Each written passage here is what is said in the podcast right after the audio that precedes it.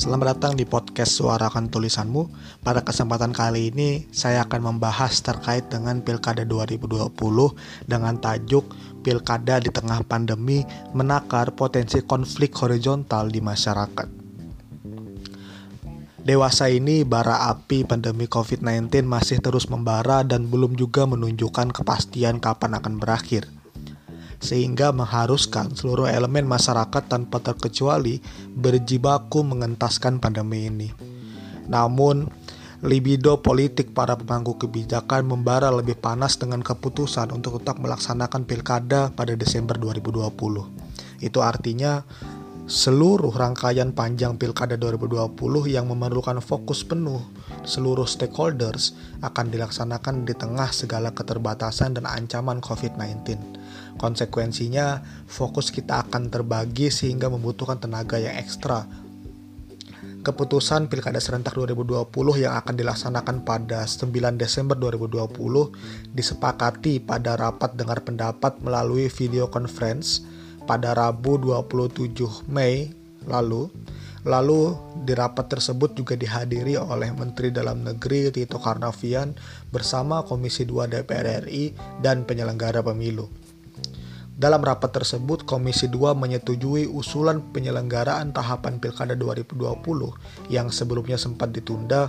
KPU kemudian mengusulkan tahapan Pilkada dilanjutkan pada pertengahan Juni mendatang, dibarengi dengan protokol kesehatan pendukung pada setiap tahapannya itu menunjukkan bahwa proses tahapan pilkada akan dimulai pada fase-fase puncak pandemi COVID-19 di Indonesia. Bahkan diprediksi hingga hari pelaksanaan pilkada, pandemi ini masih ada di Indonesia yang artinya pemungutan suara juga akan dilaksanakan di tengah-tengah pandemi proses tahapan dan pelaksanaan pilkada yang berpotensi menimbulkan klaster baru penyebaran COVID-19 ini dari sisi penyelenggara mungkin akan bisa dikontrol dengan protokol kesehatan yang ketat. Lalu ketika kita melihat bagaimana pengontrolan dari sisi peserta dan masyarakat umum, terutama para pendukung yang jumlahnya sangat banyak, dan tentunya ini sangat sulit untuk dikontrol. Sebagaimana kita tahu, potensi kerawanan pada penyelenggaraan pilkada ada pada tiga aspek, yaitu penyelenggaraan, kontestasi, dan partisipasi.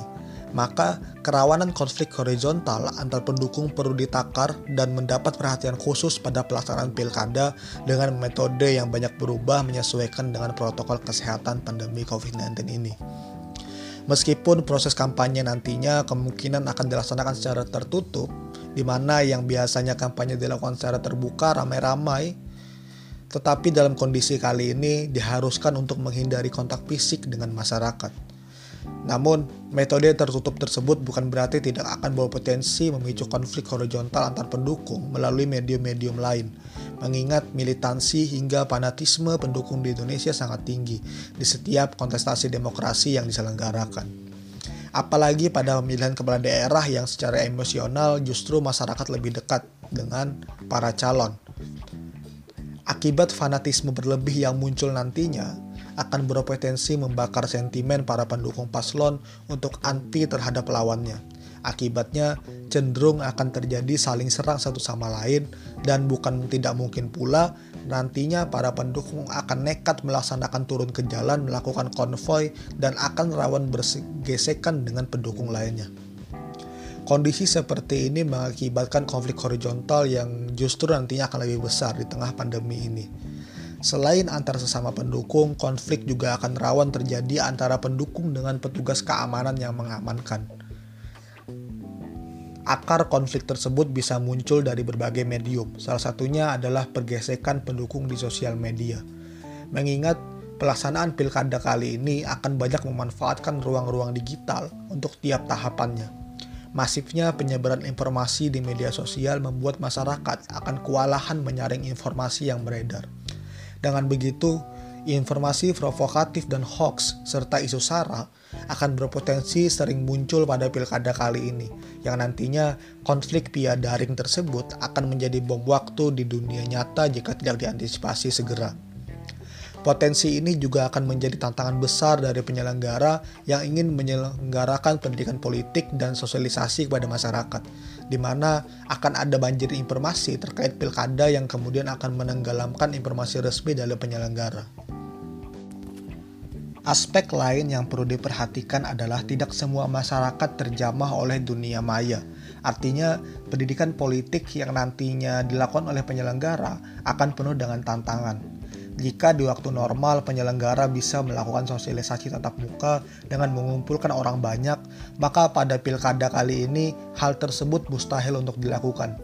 Selain itu, penyebaran informasi yang bersifat provokatif dan hoax akan berpotensi juga menyebar dari mulut ke mulut yang sumber informasinya adalah berasal dari sosial media. Informasi semacam ini akan berpotensi lebih laku di telinga masyarakat dibanding dengan informasi edukatif dari penyelenggara.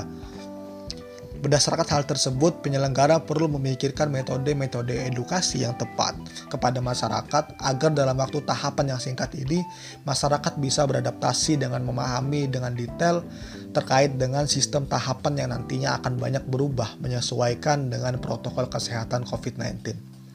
Selain itu, sosialisasi dan komunikasi secara intens dan masif kepada peserta pilkada dan tim sukses agar bisa mengontrol dan memberikan edukasi kepada seluruh pendukung agar tetap mematuhi himbauan sesuai protokol kesehatan yang berlaku. Penyebaran informasi-informasi yang edukatif dan mencerahkan dari peserta kepada masyarakat juga perlu pengontrolan yang ekstra agar tidak ada terjadi black campaign dan juga pesan-pesan provokatif yang nantinya akan mempertajam perpecahan di masyarakat.